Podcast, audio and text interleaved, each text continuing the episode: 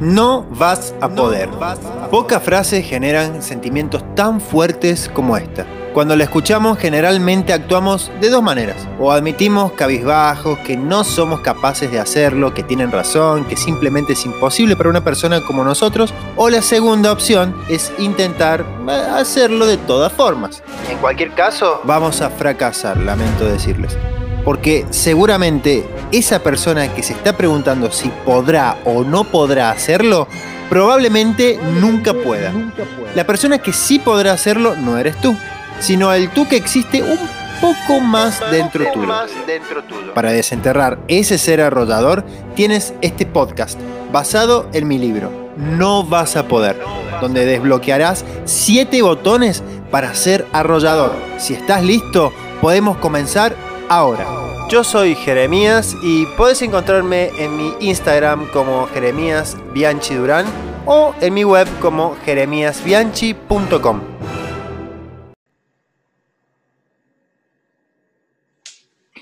Bienvenidos a todos en un nuevo capítulo del podcast del No Vas a Poder.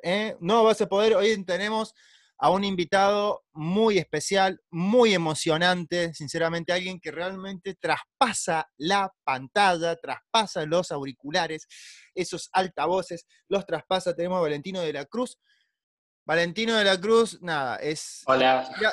Acá estoy con Vale. Yo antes te saludo. Hola, Vale, ¿cómo estás? Hola, Jere, ¿cómo estás? ¿Yo bien, vos? Todo excelente, y ahora que estoy hablando con vos, mucho mejor. Yo tengo acá un currículum extenso tuyo, muy, muy extenso. Quisiera, para mí sería más cool y más cómodo que te pregunto vos, ¿cómo te presentarías? ¿Cómo te presentarías vos? Y mirá, yo me presento como una persona diferente, distinta. Hablando, digamos a grandes rasgos, acá en San Luis, me siento como distinto, como que salgo de los esquemas de lo que es San Luis. Porque obviamente como yo, muchos hay afuera, en Europa, en otros lados, pero acá en San Luis me siento como distinto, que eso es un punto favorable porque al ser una provincia muy chiquita me deja destacarme. Pero bueno...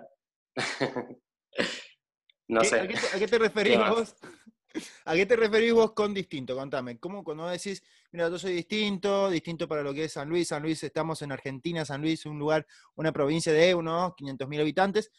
¿Qué significa ser distinto en San Luis? ¿O para vos, mí distinto? Para mí distinto es tener una mente amplia, una mente abierta. Referido a todo, ¿no? No solamente a lo que es trabajo, moda, estilo de vida, o sea, para mí lo distinto hace la persona que tiene una mente pero muy, muy abierta, muy amplia. Qué sé yo, no sé, te puedo decir desde, me puedo poner una pluma en el pelo y voy a salir y va a ser distinto a los demás. Capaz que puedo hablar diferente a cómo habla el puntano y es distinto. Puedo vestirme diferente, puedo tener otro estilo de vida distinto, puedo tener otros pensamientos distintos. Para mí eso hace como la diferencia, el ser, el destacarse de una forma distinta al otro. No copiar, o sea, no ser una copia de, o sea... hablando, digamos, un lenguaje, digamos, como moda, sería, por ejemplo, en vez de moda, sería tendencia, ¿me entendés? La moda es algo que todo el mundo usa, la tendencia es la novedad. Cuando la tendencia pasa a ser moda, ya deja de ser tendencia y deja de ser novedad y pasa a ser moda, que es lo que el público más... grande consume, digamos, la moda. La tendencia se destaca. Vos sos empresario, digamos, y esto de que me estabas hablando de la tendencia es uno de tus productos, digamos, sinceramente. ¿Qué vendés vos? Si te preguntaran ahí, bueno, Valentino de la Cruz, ¿qué vende? O sea, ¿qué es? Dale, a ver. Yo vendo mi imagen. Mi imagen para mí es todo. Y cuando me refiero a imagen... me refiero también a mi personalidad. Es decir, no tienen nada que ver los negocios. Sí tengo negocios comerciales de ropa, soy diseñador, he estudiado también estilismo, personal shopper, pero lo que más vendo es mi imagen. Yo cuando vendo una prenda, una blusa, una remera, estoy vendiendo mi imagen. Yo te vendo a vos la remera, pero te la estoy vendiendo con mi imagen, con mi forma de hablar, con mi forma de ser, con mi personalidad y con todo eso. Es muy interesante el concepto que decías de distinto. Vos te considerás distinto, definiste distinto a no ser como todos, pero hay una bestia, me da la impresión, afuera, ahí afuera, ¿no? Una tentación, ¿no? De querer crear el mundo en sí mismo, crear un binarismo, o sea, que es o blanco o negro, ¿no? O sea, o sos capitalista o sos comunista, o sos, ¿me entendés? O estás de este lado o del otro. Y ahí sí o sí he visto siempre ahí, o sos hetero, o sos homosexual, o sea, un lugar en el sí o sí ahí, ¿viste? Hay una de la grieta que dicen, estoy hablando de que no es argentino, desde el punto, no es solo político, ¿no? Estamos hablando a nivel mundial. Yo pienso que la única diferencia entre grietas es la profundidad de la grieta. Entonces yo te digo, bueno, en un mundo binario, ¿no? En donde todos ven como algo bueno o malo, lo que haces es bueno o es malo, o lo que pensás está bien o está mal. ¿Qué opinás vos acerca de cómo afrontar a esa grieta que hay, ¿no? En todo tipo de ideología, en la vida misma? ¿Cómo cazamos a ese monstruo que está allá afuera de o sos esto o sos aquello? Listo, ya está. Y mira, yo te puedo contar desde mi experiencia de vida. Yo, por ejemplo, cuando era muy chico, o sea, cuando era adolescente, es como vos decís, estaba el que era homosexual, que lo acribillaban, y el que era hetero era como el más capo, el que se vestía con, no sé, con color rosa, era porque se vestía color rosa, y bueno, yo un día me senté en mi casa a ver un programa de televisión normal como cualquier adolescente y apareció un artista que me gusta mucho, es un cantante que me gusta mucho y dijo, yo quería ser famoso, decía el artista, y para ser famoso tuve que resaltar.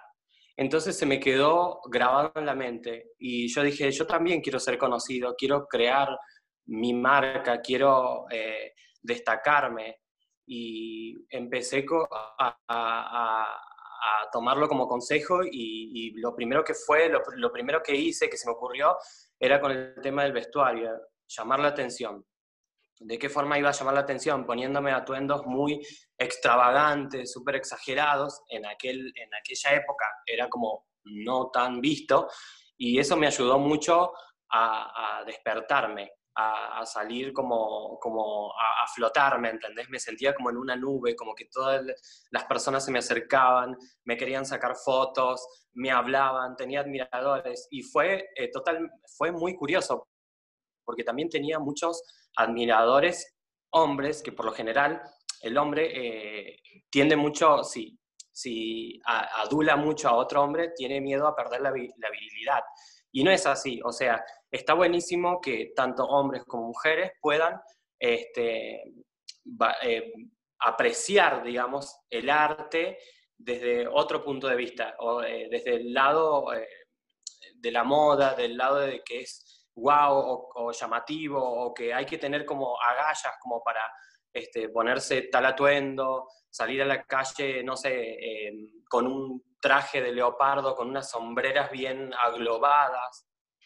Hay que tener como una cierta personalidad. Y ahí fue cuando yo rompí con todos los cánones y empecé a salir y me invitaron a todos lados, me invitaban a eventos, a fiestas, me regalaban tragos, los boliches se peleaban por festejar mi cumpleaños.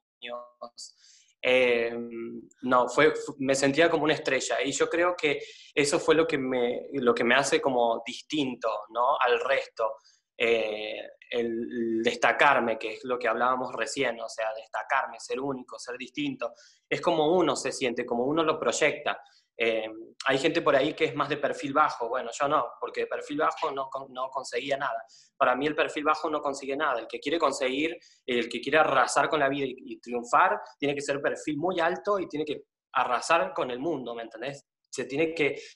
Y no te digo que me la di contra la pared muchas veces, o sea, me golpeé muchas veces, pero así como me golpeé, también salí adelante y volví, bueno, y acá estoy, o sea, dándolo todo, y de esa forma fue como arrancó, digamos, mi forma de ser, cómo fui creando mi personalidad.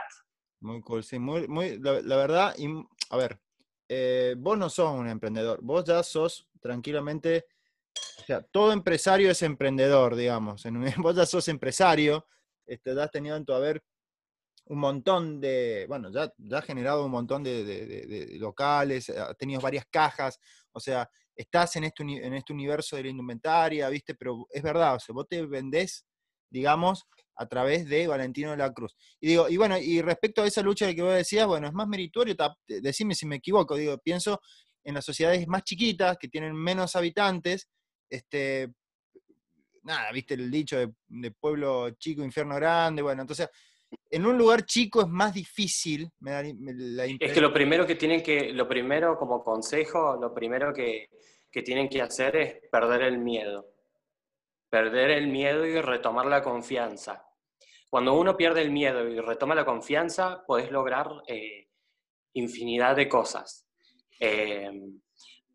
Uno como persona, como ser humano, tiene que aprender a valorarse, pero también a tenerse confianza. Es decir, yo confío en mí y sé que lo voy a lograr. Pero antes de pensar que lo voy a lograr, primero tenés que tener una meta. Es decir, bueno, yo, por ejemplo, quiero ser famoso. Listo, quiero ser famoso. ¿Cómo hago para ser famoso? Y bueno, ahora están las redes, está Instagram, está Facebook, está un millón de redes, está la televisión. Entonces, ¿cómo hago para lograr? Y empezás a tomar, digamos, cartas sobre el asunto, como quien dice, qué sé yo, destacarte, qué sé yo, con el maquillaje, si te gusta hacer maquillajes distintos a lo que hacen los demás, si te gusta ser bailarín, hacer unas coreografías o música distinta a lo que hacen los demás, porque a veces lo mismo aburre, ¿me entendés? Lo mismo aburre, entonces está bueno que se destaque. O querés ser, no sé, tener una empresa de comidas. Y bueno, a ver, hacé comidas, pero ponele tu impronta. Hacé empanadas, pero no le hagas la misma forma de la empanada que convencional que come todo el mundo. Hacele una empanada con forma de, no sé, de escarapela, ¿me entendés? Es un ejemplo burdo que te estoy diciendo, pero es como para que se entienda. Entiendo, sí. No, bueno, no. Vos decime si me va mucho por la rama. Estoy de acuerdo, No, sí, estoy de acuerdo. Una empanada en forma de escarapela es cool, digamos. No la había pensado. Bueno, el tema que me hablaste recién del miedo. Qué fuerte, ¿no? Vos fíjate que hay 10.000 razones por la cual hoy en día se tiene muchísimo miedo. 10.000 razones, ¿no? Pero hay algunas otras razones que no se están contemplando por la cual no se debería tener miedo. A ver, están todos teniendo en un estado de pavor y no se sabe mucho en quién confiar. O sea, es difícil ponernos a confiar. Y la pregunta es, ¿en quién vamos a confiar? Y yo, en el último tiempo, sobre todo con esta situación de la pandemia, ponernos a confiar en los medios de comunicación, ¿vale? Es como, por ejemplo, si yo me sacara una foto de mi pie, ¿no? La imagen de mi pie. Entonces yo tendría la foto de mi pie. Entonces yo mostraría la foto, por ejemplo, de mi pie. Me estoy imaginando esto, ¿no? Entonces digo, bueno, es verdad, la foto de mi pie es verosímil. Sí, yo también me lo imagino. Es mi pie, pero no es la parte más linda de mí, digamos. O sea, es la parte, para mí, no es la parte más cool de mí. Es verdad, es un pie, es mío, pero no es lo más lindo. O sea, tengo...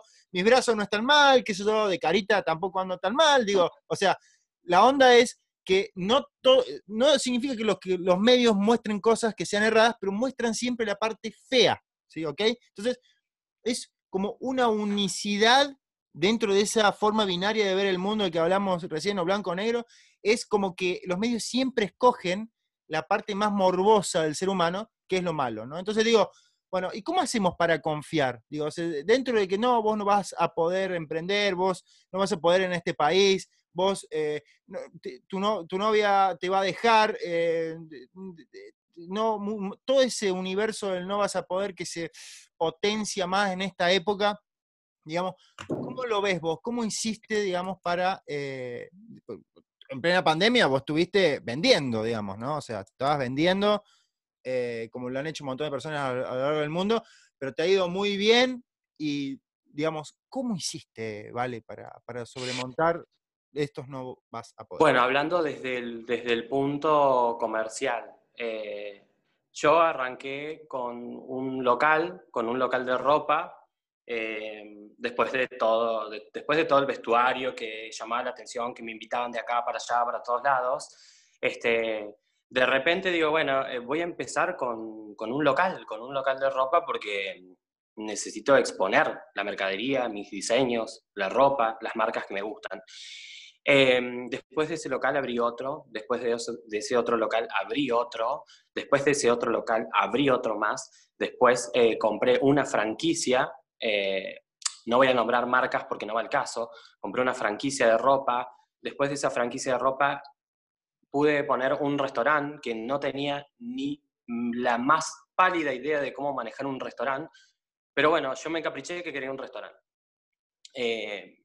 Hay un error también hay un error que es abarcar mucho, ¿sí? Por ahí uno con...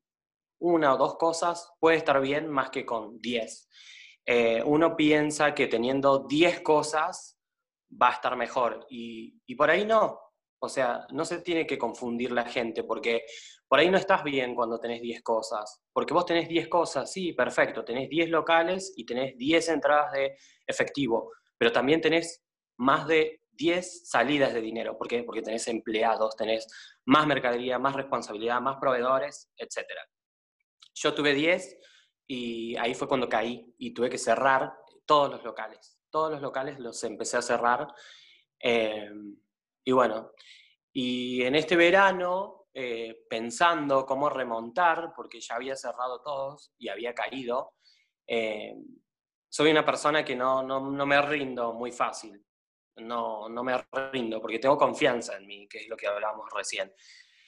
Entonces, planeé una estrategia para poder reinventarme. Lo hice...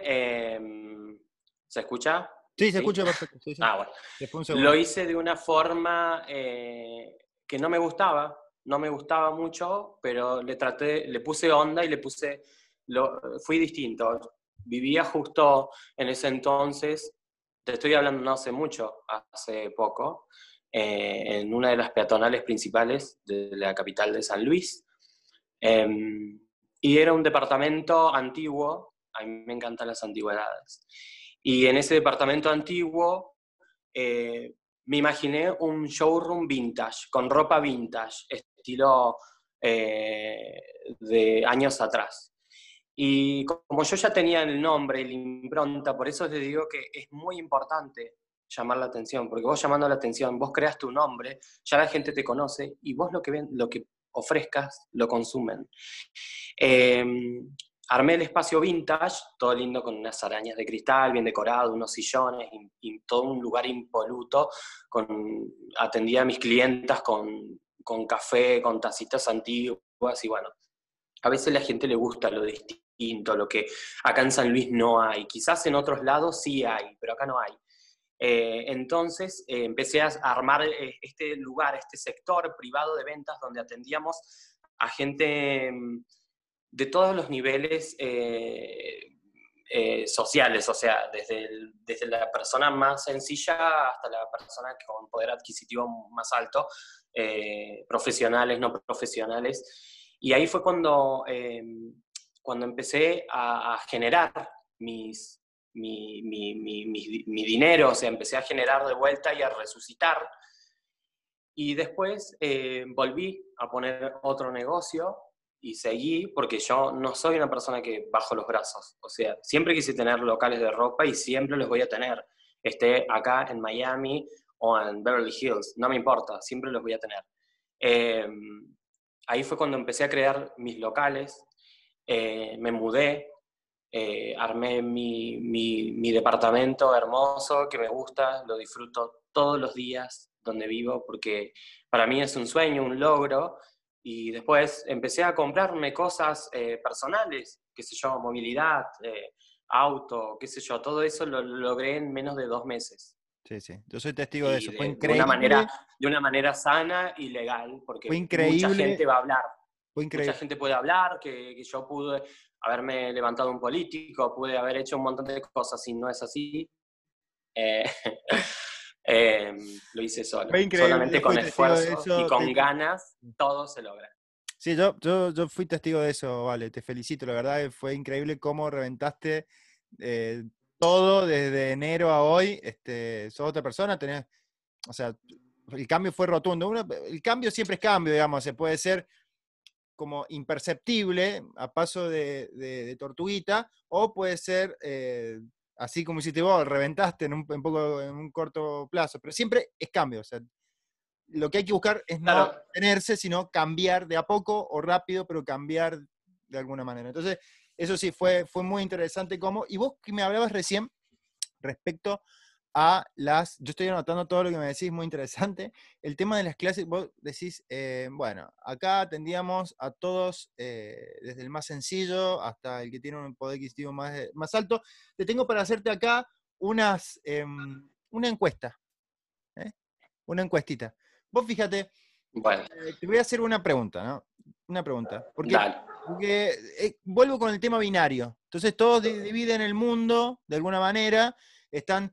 todos con esa tentación, ¿no es cierto?, de tener al mundo dividido en dos, entre, por ejemplo, como dijimos recién, capitalistas, comunistas, pobres, ricos, y es interesante esto, fíjate.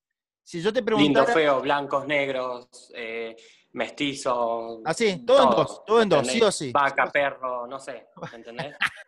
Bueno, sigo haciendo. Entonces, digo, ¿cuál es el porcentaje? Yo te pregunto a vos, ¿no? ¿Cuál es el porcentaje... Dale. De la población mundial que vive en países pobres? Y te tiro opciones. ¿Cuál es el porcentaje de la población mundial que vive en países pobres? La opción A es el 9% de la población mundial, la opción B es el 50%, la opción C el 60%, o la opción D el 70%. ¿Qué opinas? Va de nuevo la pregunta. ¿Cuál de estos porcentajes son de la población mundial que viven en países pobres? Va de nuevo. Un 9% vive en países pobres, un 50% de la gente de todo el mundo vive en países pobres, un 60% de la gente vive en países pobres, o un 70% vive en países pobres. ¿Qué pensás vos? Yo creo que... me parece que... A, B, C o D. Me parece que la B. Que la mitad del mundo vive en países pobres, ¿no?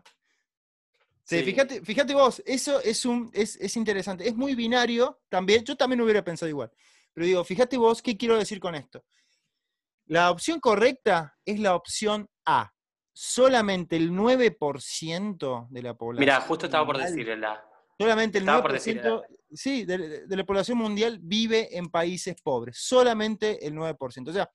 cuando hace solamente un siglo atrás, la población mundial en un 50 y pico % vivía en países pobres, hoy en día solamente el 9% de la población mundial vive en países considerados como pobres, ¿sí? Es decir, que tienen solamente la posibilidad de abstenerse en las necesidades básicas de comida diaria, ¿no? O sea, que viven creo que menos de $2 por día, una cosa así. Pero...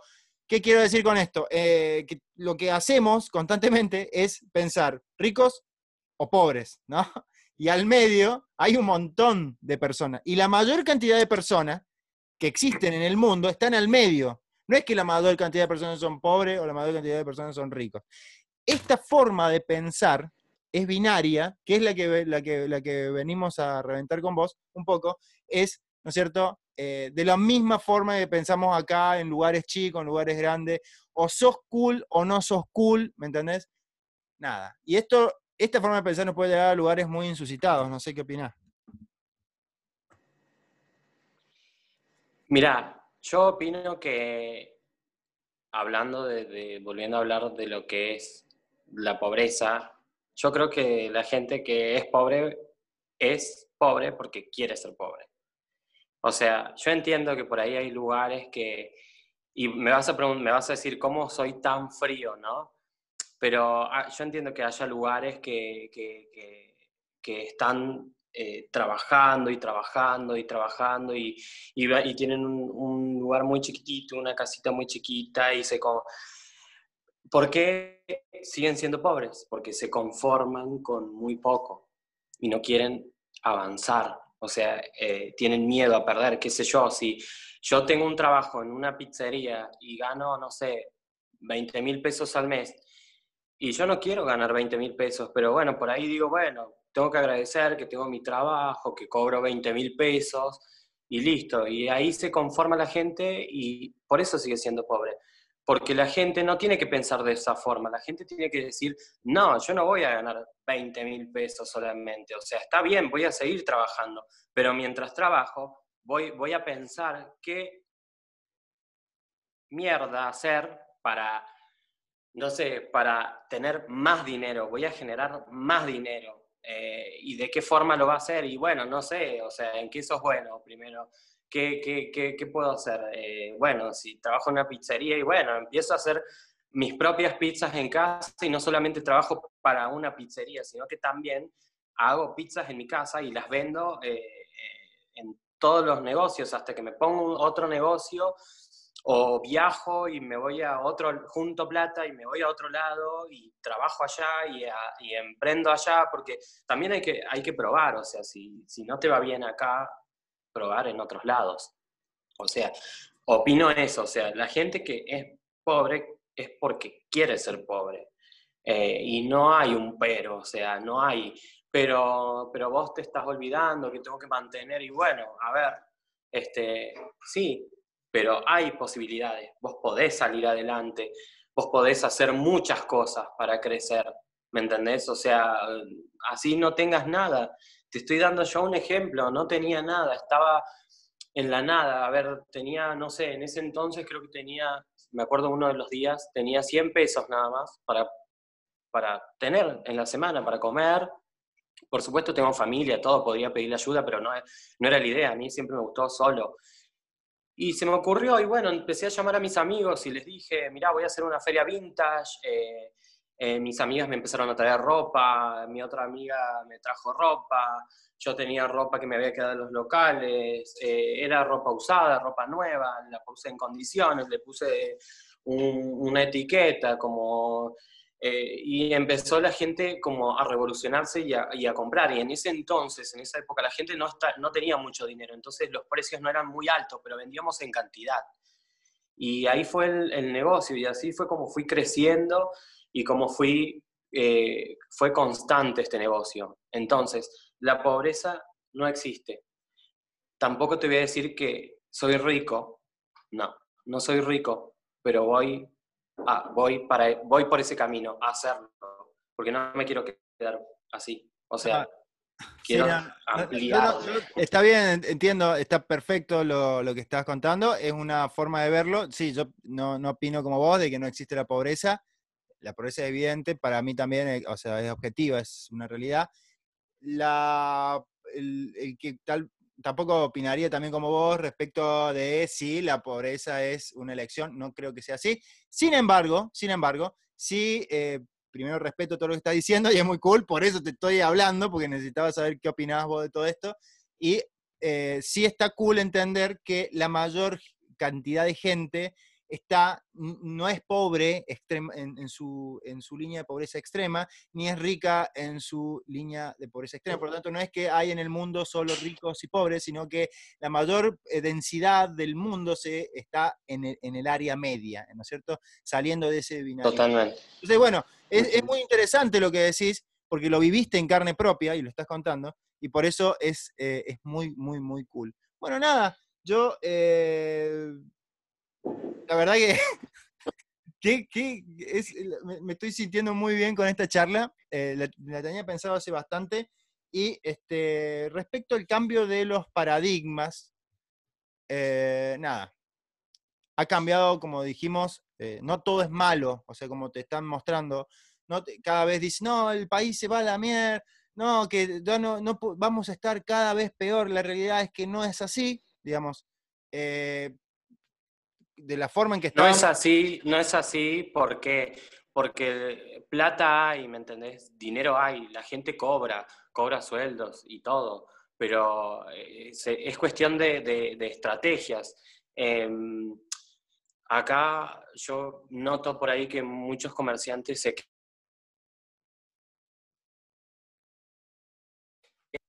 a ver, tenés que buscar la forma, hay formas. Actualizate con las redes, vendé por internet, bueno, si no vendés vendé por Instagram, por Facebook, no sé, hay que llamar la atención de alguna forma, o sea, para mí hay que llamar la atención, de esa forma vos podés salir a flote de esta cuarentena, no es porque estemos en fase 1 o estemos en cuarentena o por el virus este de mierda que están dando en el mundo, nos tenemos que frenar y decir, no, me bajó las ventas, no puedo pagar esto. O sea, primero por empezar, la palabra no puedo hay que sacársela de una. O sea, la palabra no puedo para mí no existe, no es no puedo. En realidad ahí se están diciendo a ellos mismos, no quiero, no tengo ganas. ¿Sabés que otra palabra es peligrosa? Otra palabra peligrosa también es el intentar, ¿viste? Voy a intentar, ¿viste? Qué peligro esa palabra, ¿no? O sea, cuando ya te intentás, te predispones a que no lo vas a hacer. Y a medias, es como hacerlo a medias. Hacerlo sabiendo que vas a fracasar. Sí. Claro, o sea, lo intentás y no te sale porque no lo estás queriendo hacer. No, estoy de acuerdo. Bueno, y respecto a estos cambios de los que decís vos, y que todos dicen, y sobre todo los medios y los expertos, que también caemos en la visión única, ¿no? Decir, bueno, no confiemos en los medios, confiemos en los expertos. No, bueno, los expertos también te van a analizar desde su única visión, o que el Estado tiene la culpa, o que las grandes empresas tienen la culpa, o sea, siempre se encasillan y volvemos a ser binarios, ¿no es cierto? Entonces, es lo que tratamos de evitar, es lo que busco, más que todo, trasladar con el podcast, que no es solamente que no vas a poder y vas a poder, sino que tenés un montón de abanicos y de formas de salir de esas hipnosis que te tratan de imponer, ¿no es cierto? Así que, nada, hace falta, pienso yo, para saber que estamos mejor, me pasa a mí hablar con nuestros abuelos. Ver cómo, o sea, para saber que estamos mejor y ver, che, no sé si hay un diario de buenas noticias, deberíamos hacer un diario que solamente se crean buenas noticias, porque yo hablo con mi abuelo y respondiendo las cosas que él me cuenta, estamos mejor a lo que estaban nuestros abuelos y nuestros antepasados. En líneas de económica también, la pobreza se ha achicado. Ha sido gradual. Sí, yo creo que sí. Pero estamos mejor, ¿no?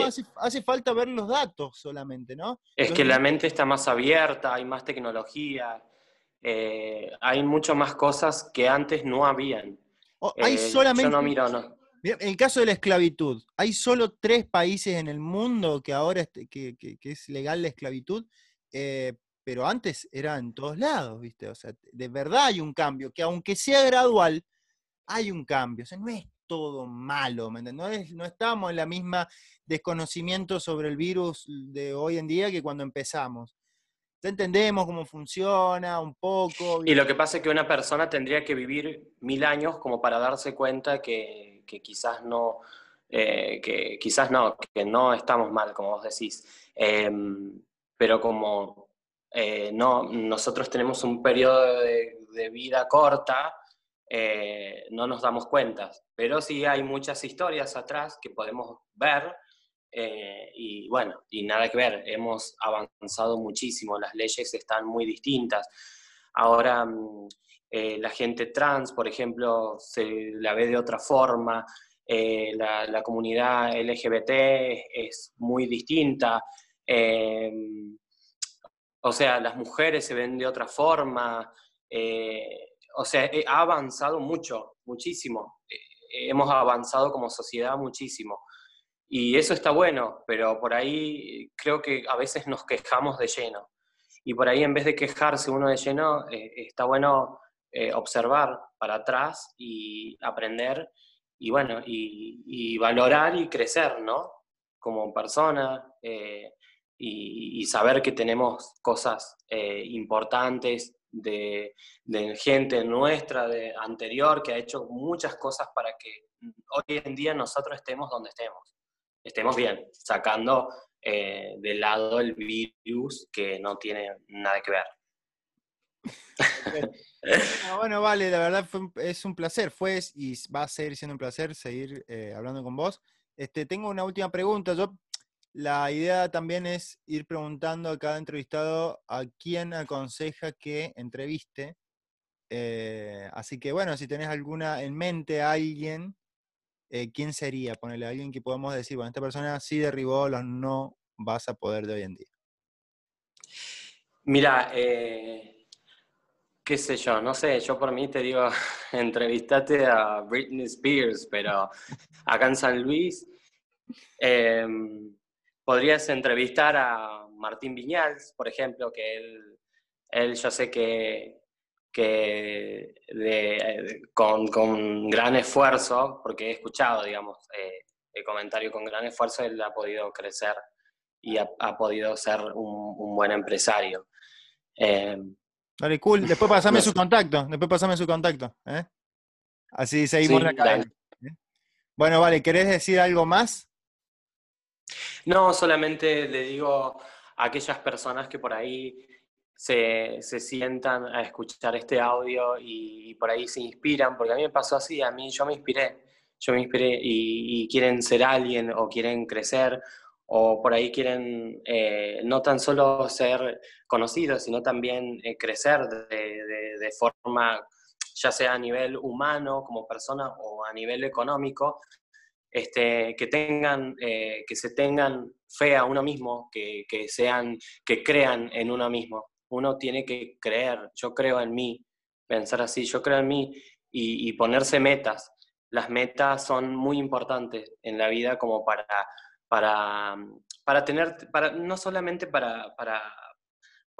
eso es como para tenerte entretenido, tenés que tener algo en la vida, es como un juego.